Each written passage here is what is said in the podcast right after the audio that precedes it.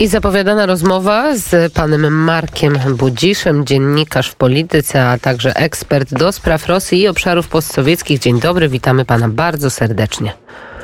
Dzień dobry, witam. No to może zacznijmy od tego wywiadu, który, e, którego udzielił Wołodymyr Zełenski mediom e, rosyjskim. Mówię tutaj przede wszystkim o tych stwierdzeniach związanych z neutralnością, państwo neutralne w ramach porozumienia pokojowego z Rosją, a także e, pakt, którym miałby być zarezerwowany, zagwarantowany przez strony trzecie i poddany pod referendum. Deklaracja do tej pory hmm, niesłyszana. Jak mamy ją rozumieć, jak mamy ją czytać?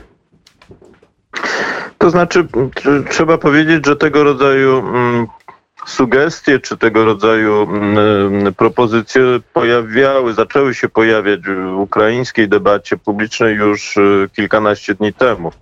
E, to nie jest nic nowego. To, co Zełenski dodał do tego do tego projektu, no to jakby doprecyzując jego charakter. Tu generalnie rzecz biorąc chodzi o taką konstrukcję, iż Ukraina e, e, rezygnuje w gruncie rzeczy z aspirowania do członkostwa w NATO, E, co wynika z faktu, że nie ma zgody wśród e, państw członkowskich w kwestii przyjęcia Ukrainy do tego bloku wojskowego, a w związku z tym, a w związku z tym no, trudno mówić o jakiejś realnej politycznej perspektywie, ażeby to członkostwo mogło być urzeczywistnione. Ale i to jest jakby, to należy traktować łącznie, ta rezygnacja z członkostwa w NATO nie oznacza rozbrojenia Ukrainy oznacza po pierwsze utrzymanie przez Ukrainę znaczących sił zbrojnych, także ta, na tyle znaczących, aby były one w stanie samodzielnie obronić się w, w przypadku po, powtórnej agresji ze strony, ze strony Rosji. Mm, I to jest jakby znacznie więcej niż y, była na początku konfliktu w stanie zaakceptować Moskwa, mówiąc o, o rozbrojeniu Ukrainy. A po drugie, i to może jest jeszcze ważniejsze w tej konstrukcji, Ukraina miałaby otrzymać gwarancję bezpieczeństwa i tu strona ukraińska i sam Zełenski mówi o tym, że te gwarancje musiałyby przypominać zapisy artykułu 5. No właśnie, jak, mia jak miałyby te gwarancje bezpieczeństwa wyglądać? Na czym one miałyby polegać? I rozumiem, że Polska miałaby takie gwarancje i kto jeszcze udzielić? Mowa jest o państwach takich jak Stany Zjednoczone, mm, Wielka Brytania, Turcja. Ostatnio pojawiła się też na tej liście Niemcy i Francja i, i, i Polska. Na początku była mowa o państwach sąsiadujących z Ukrainą. Tu jest jeszcze nierozstrzygnięta kwestia, czy Rosja miałaby być e, jednym z tych, tych gwarantów. Rosja e, uważa, że powinna, natomiast wydaje mi się, że strona ukraińska tak tego nie akcentuje i tak nie, nie widzi. No, jeśli chodzi natomiast o charakter tych gwarancji, no to one po prostu mm, miałyby być czymś na kształt twardego sojuszu wojskowego. No bo mm, to, jak interpretuje strona ukraińska zapisy, mm, czy postulowane zapisy ty, tego porozumienia, no, miałyby oznaczać, że gdyby Ukraina została zaatakowana przez jakiekolwiek inne państwo, no wiadomo o kogo chodzi, to państwa będące stroną tych gwarancji zobowiązane byłyby i same by się zobowiązały do przyjścia Ukrainie z pomocą o charakterze wojskowym. To jest w gruncie rzeczy propozycja budowania pewnego systemu bezpieczeństwa mm, we wschodniej części Europy, który nie jest systemem natowskim, ale w gruncie rzeczy działa na bardzo podobnych e, zasadach. To znaczy, tak jak artykuł czwarty reguluje to, że ciężar bezpieczeństwa i obrony spoczywa przede wszystkim na barkach e, państwa, które może podlegać atakowi, no tak też Ukraina miałaby mieć silną armię, artykuł piąty mówi o wsparciu państw sojuszniczych, stąd też te zapisy te, te, e, stąd mowa o tych gwarancjach. To jest w gruncie rzeczy w moim odczuciu przeniesienie tylko ubrane w inne mm. słowa tychże zapisów. Dzisiaj mają się rozpocząć, może już za chwilę, rozmowy ukraińsko-rosyjskie w e, Turcji. Pojawiła się informacja z Financial Times, że mm, e, Rosja nie zawiera już trzech pierwotnych e, swoich żądań denazyfikacji, demilitaryzacji i ochrony prawnej języka rosyjskiego na Ukrainie, że Rosjanie z tego się wycofują. Jak pan myśli, jak będą dzisiaj przebiegały te rozmowy, bo wokół nich jest coraz więcej poruszenia, a to także za sprawą oligarchy rosyjskiego Romana Abramowicza. No, tru, trudno cokolwiek przesądzać, tym bardziej y, dlatego, że y, z samej Rosji napływają dość sprzeczne sygnały na temat y, podejścia do tychże, tychże rozmów. Tam kwestie te, o których pani wspomniała, one już wcześniej były sygnalizowane głównie przez stronę turecką, bo przecież odbyło się spotkanie Ławrowa i mm, ministra Kułeby w, mm, w Turcji już mm, i, i, i, i trzy rundy spotkań face to face tych komisji, tych grup negocjacyjnych, a rozmowy też trwają cały czas w formacie online. W związku z tym to zbliżenie stanowisk w tych punktach e, e, trzech czy czterech nastąpiło, natomiast tam nadal jest kluczowa i blokująca w gruncie rzeczy ewentualne porozumienie kwestia przyszłości Krymu i przyszłości Don Donbasu. Rosja, aż precyzyjnie rzecz biorąc, podobno Putin mają obstawać przy żądaniu uznania przez Ukrainę E, po pierwsze aneksji Krymu, a po drugie niepodległości tzw. Tak republik y, Donbasu. Ukraina na to nie chce się zgodzić. No, no, najdalej idącym ustępstwem, o którym mówił zresztą też Zełenski w tym wywiadzie, jest zgoda na pewnego rodzaju e, zamrożenie terytoria, status quo. Tak, i terytoria kompromisowe właśnie. Jak mamy też to czytać, że Rosja powinna wycofać się na terytoria kompromisowe. To rozumiem Nie, no rejony obwodu donieckiego i ługańskiego kontrolowane przez Rosjan? Zełenski mówił tutaj jasno, Rosja powinna wycofać swoje wojska na granicę sprzed agresji. Czyli jeśli, jeśli, y, jeśli wchodziło, jeśli mówilibyśmy o Doniecku, czyli o tych obwodach ługańskim i donieckim, no to, to nie na granice administracyjne z roku 2014, ani nie na linię, którą dzisiaj zajmują rosyjskie, rosyjskie wojska, tylko na linię sprzed agresji. To, to, to ustępstwo ze strony Ukrainy no miałoby polegać na tym, że proponuje się, takie są przynajmniej doniesienia, mm, coś na kształt rozwiązania, y, które było zastosowane w przypadku Hongkongu, czyli taki stuletni okres nawet zamrożenia E, e, statusu zarówno Krymu, jak i Doniecka, nierozstrzygania kwestii, kto jest suwerenem na tych, na tych obszarach, no tylko po prostu przyjęcie do wiadomości, funkcjonowanie, no można nawet wiele lat, jak to funkcjonowanie w takim właśnie powiedzmy prowizorium i powrót do tej, do tej kwestii za mm, jakiś czas, za na jakiś, za, za 100 lat. Tak, czas. To mm, jeszcze proszę powiedzieć, jaki w tym wszystkim e, może mieć, czy ma udział Roman Abramowicz, bo ta e, postać cały czas przewija się, jeżeli chodzi o o negocjacje. Jeżeli chodzi w ogóle o e, udział jakiegokolwiek oligarchy, to e, Roman Abramowicz został w pewien sposób namaszczony. Teraz pojawiają się informacje związane z tym, że on i niektórzy z delegacji ukraińskiej mogli paść ofiarą zatrucia, znaczy broni chemicznej. Jak, jak Roman Abramowicz, jak jest ważną, jak istotną postacią w tym całym procesie? Bo przypomnijmy, nie, nie zostały nałożone na niego sankcje w Stanach Zjednoczonych, a zostały nałożone w Unii Europejskiej i przez Wielką Brytanię. Z pewnością mamy do czynienia z aktywnością e, Romana Abramowicza, która jest chyba też częścią aktywności dyplomacji izraelskiej. Musimy pamiętać, że Abramowicz ma dwa obywatelstwa obecnie Portugalii i, i Izraela. Jest zresztą nie, niezależnie od swoich uwikłań i związków, a może właśnie dlatego z reżimem w Rosji szanowanym inwestorem i biznesmenem izraelskim, drugim pod względem zamożności obywatelem, obywatelem Izraela. Jest też przewodniczącym Związku Gmin Żydowskich w Rosji. No i między innymi w ostatnim czasie został też takim partnerem oficjalnym Instytutu Yad Vashem. W związku z tym tu z pewnością on występuje jako taki też pośrednik, czy, czy, czy, czy osoba mediująca, w co zaangażowana jest dyplomacja izraelska, aktyw, odgrywająca aktywną w ostatnim czasie rolę, jeśli chodzi o poszukiwanie jakiejś, jakiejś formuły zawieszenia broni, czy nawet, nawet porozumienia. Natomiast niejasne jest, niejasna jest kwestia, na ile Abramowicz ma mandat od Putina, bo mm, o tym pisał Financial Times, mm, dziennik brytyjski, ekonomiczny, no, ale te, te informacje nie są, nie są potwierdzone.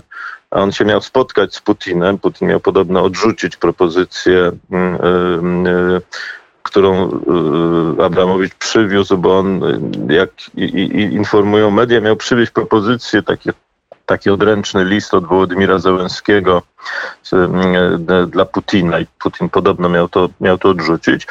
Mm, pojawiły się informacje o tym, że miała miejsce jakaś próba otrucia, czy raczej może zatrucia, bo, mm, bo, bo też do końca nie wiadomo, jak, jakimi substancjami, czy to, było, czy to były substancje chemiczne, czy biologiczne, czy może jakieś inne, co, co jest interpretowane jako być może, tu poruszamy się w sferze spekulacji, jako być może taką akcję przedsięwziętą przez e, przeciwników e, porozumienia w, w rosyjskim szeroko rozumianym obozie władzy.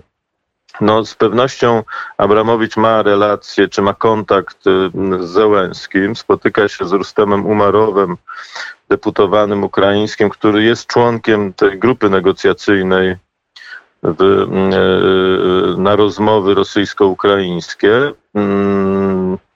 Pojawiły się też takie dość sensacyjne informacje, że w czasie wizyty Joe Bidena on miał przyjechać do, mm, do, do Polski, Polski tak. spotykać się z kimś z otoczenia prezydenta Stanów Zjednoczonych, a może nawet z samym Bidenem. Tego nie wiadomo, bo nikt tego nie potwierdza. No, mamy do czynienia w ostatnich dniach, no, powiedziałbym, z taką, z taką dużą aktywnością dyplomatyczną i różnych pośredników. E, kilkanaście dni temu taką rolę pośred, pośrednictwa chciał odgrywać między innymi były kanclerz Niemiec Schroeder. W związku z tym no, tych takich brokerów pokoju pewnie pojawi się jeszcze jeszcze, jeszcze spora grupa. Również i z tego powodu, że wydaje się, że do jakiegoś, jakiegoś porozumienia, zawieszenia broni jest bliżej niż, niż dalej, no chyba, że zwycięży w Rosji, bo tam się wszystko waha jeszcze taka idea kontynuowania wojny przez dłuższy czas.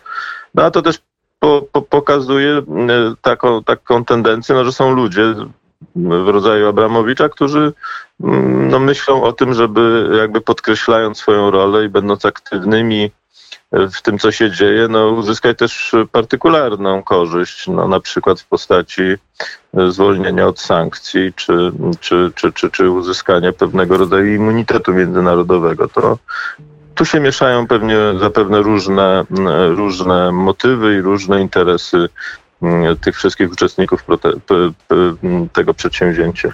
Mm, powiedział pan, że y, Roman Abramowicz jest w pewnym stopniu też reprezentantem interesów Izraela. No właśnie, a jakie y, dzisiaj y, interesy Izraela możemy obserwować, jeżeli chodzi o wojnę na Ukrainie? Jakie mm, tutaj środki, jakie zabiegi podejmuje dyplomacja izraelska i jakie korzyści, czy też straty może odnosić właśnie, jeżeli chodzi o wojnę, o konflikt na Ukrainie? No łatwiej by było powiedzieć, czego dyplomacja ukraińska nie zrobiła, znaczy, czy, czy państwo Izrael czego nie zrobiło. No po pierwsze, państwo Izrael nie przyłączyło się do sankcji świata zachodniego. E, e, zarówno w zakresie połączeń lotniczych, jak i, jak i sankcji gospodarczych. Po drugie, Izrael mm, nie udzielił zgody, mimo tego, że zwracała się do niego e, dyplomacja i sam prezydent Zełenski, który, pamiętajmy o tym, jest z pochodzenia Żydem, nie udzielił zgody na dostawy mm, sprzętu wojskowego na Ukrainę. Załęski wprost apelował o Mm, do Izraela o dostarczenie tej żelaznej kopuły, Zresztą też i, i wspólnoty żydowskie na Ukrainie zwracały się, się o to i to pozostało bez odpowiedzi.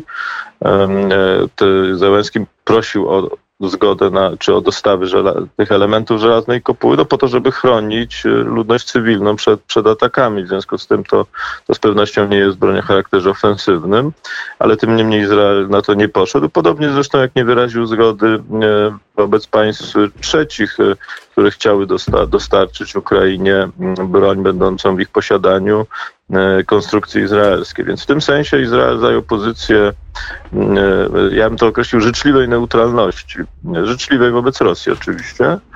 Mm, co w moim odczuciu jest wywołane przede wszystkim sytuacją na Bliskim Wschodzie, czyli, czyli obecnością Rosji w Syrii i relacjami między Rosją a Iranem. To, to, to, to, to Rosja wykorzystuje te dwa przynajmniej elementy po to, żeby Mm, żeby mm, jakby wpływać na politykę Izraela i na ocenę i na postępowanie mm, władz tego kraju, przede wszystkim w związku z bezpieczeństwem samego Izraela. No, Rosja ma tutaj bardzo dużo narzędzi oddziaływania i wykorzystuje te narzędzia. Również o charakterze gospodarczym, również jeśli chodzi o znaczącą mniejszość rosyjskojęzyczną w samym Izraelu. No tam Rosja ma dużo wpływów. Budowała te wpływy zresztą od wielu, wielu, wielu lat. Wielu lat. E, tak, panie redaktorze, to jeszcze na koniec e, wczoraj bardzo mocno komentowane słowa Wołodymira Zełęńskiego o misji pokojowej NATO. Prezydent Ukrainy powiedział, że nie do końca rozumie słowa Jarosława Kaczyńskiego i nie do końca rozumie to, że miałby być e, na terenie Ukrainy zamrożony konflikt. Jak pan odebrał mm, tę wypowiedź, która no, chyba powinna być wcześniej dobrze uzgodniona i ta misja pokojowa NATO pod znakiem zapytania zaczęła e, mm, no, być I, i w sumie nie do końca też my w Polsce rozumiemy skąd takie słowa pojawiły się u prezydenta Ukrainy. W moim odczuciu e, e, tu mamy do czynienia z kilkoma czynnikami. No po pierwsze Załęski, e, będący pod jakąś ogromną i trudną do wyobrażenia presją, udzielający często i występujący często publicznie, powiedzmy mm, to e, trochę, e, trochę dyplomatycznie nie jest mistrzem konsekwencji w tym, co, w tym, co mówi. Zresztą nie musi. No on, jego sytuacja jest taka, a nie inna, w związku z tym tu, tu, tu on może używać w interesie własnego kraju wszystkich dostępnych, dostępnych argumentów i apelować o każdego rodzaju mm, pomoc. Tu, tu nie ma czasu na dyplomację i na, mm, na ważenie słów. I y, w moim odczuciu przez te dwa tygodnie, nawet trochę więcej niż dwa tygodnie, jakie upłynęły od wizyty premierów i też premiera Kaczyńskiego w Kijowie, sporo się zmieniło.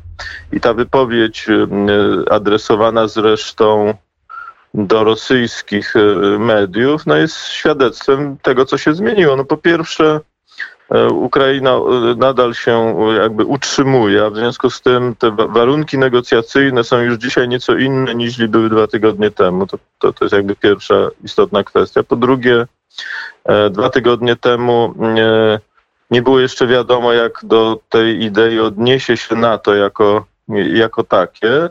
Mm, dzisiaj wiadomo, że, że odniosło się no w ten sposób, że, że, że nie ma tejże koalicji chętnych, która mogłaby E, mogłaby mm, taką misję humanitarną e, zbudować. Po trzecie wreszcie, na co też warto zwrócić uwagę, w moim odczuciu słowa premiera Kaczyńskiego, który mówił o misji humanitarnej, która miałaby być chroniona i, i, i nie bezbronna, czyli, czy, czy, czy, czyli w towarzysz, z towarzyszeniem e, sił zbrojnych państw natowskich, ona miała, miała mieć zarówno charakter humanitarny, jak i, no nie skrywajmy tego, miała gwarantować dostawy mm, zaopatrzenia i sprzętu dla strony ukraińskiej, no bo to byłoby, to byłoby w gruncie rzeczy kontrolowanie pewnych, pewnych kanałów przerzutu sprzętu i zaopatrzenia.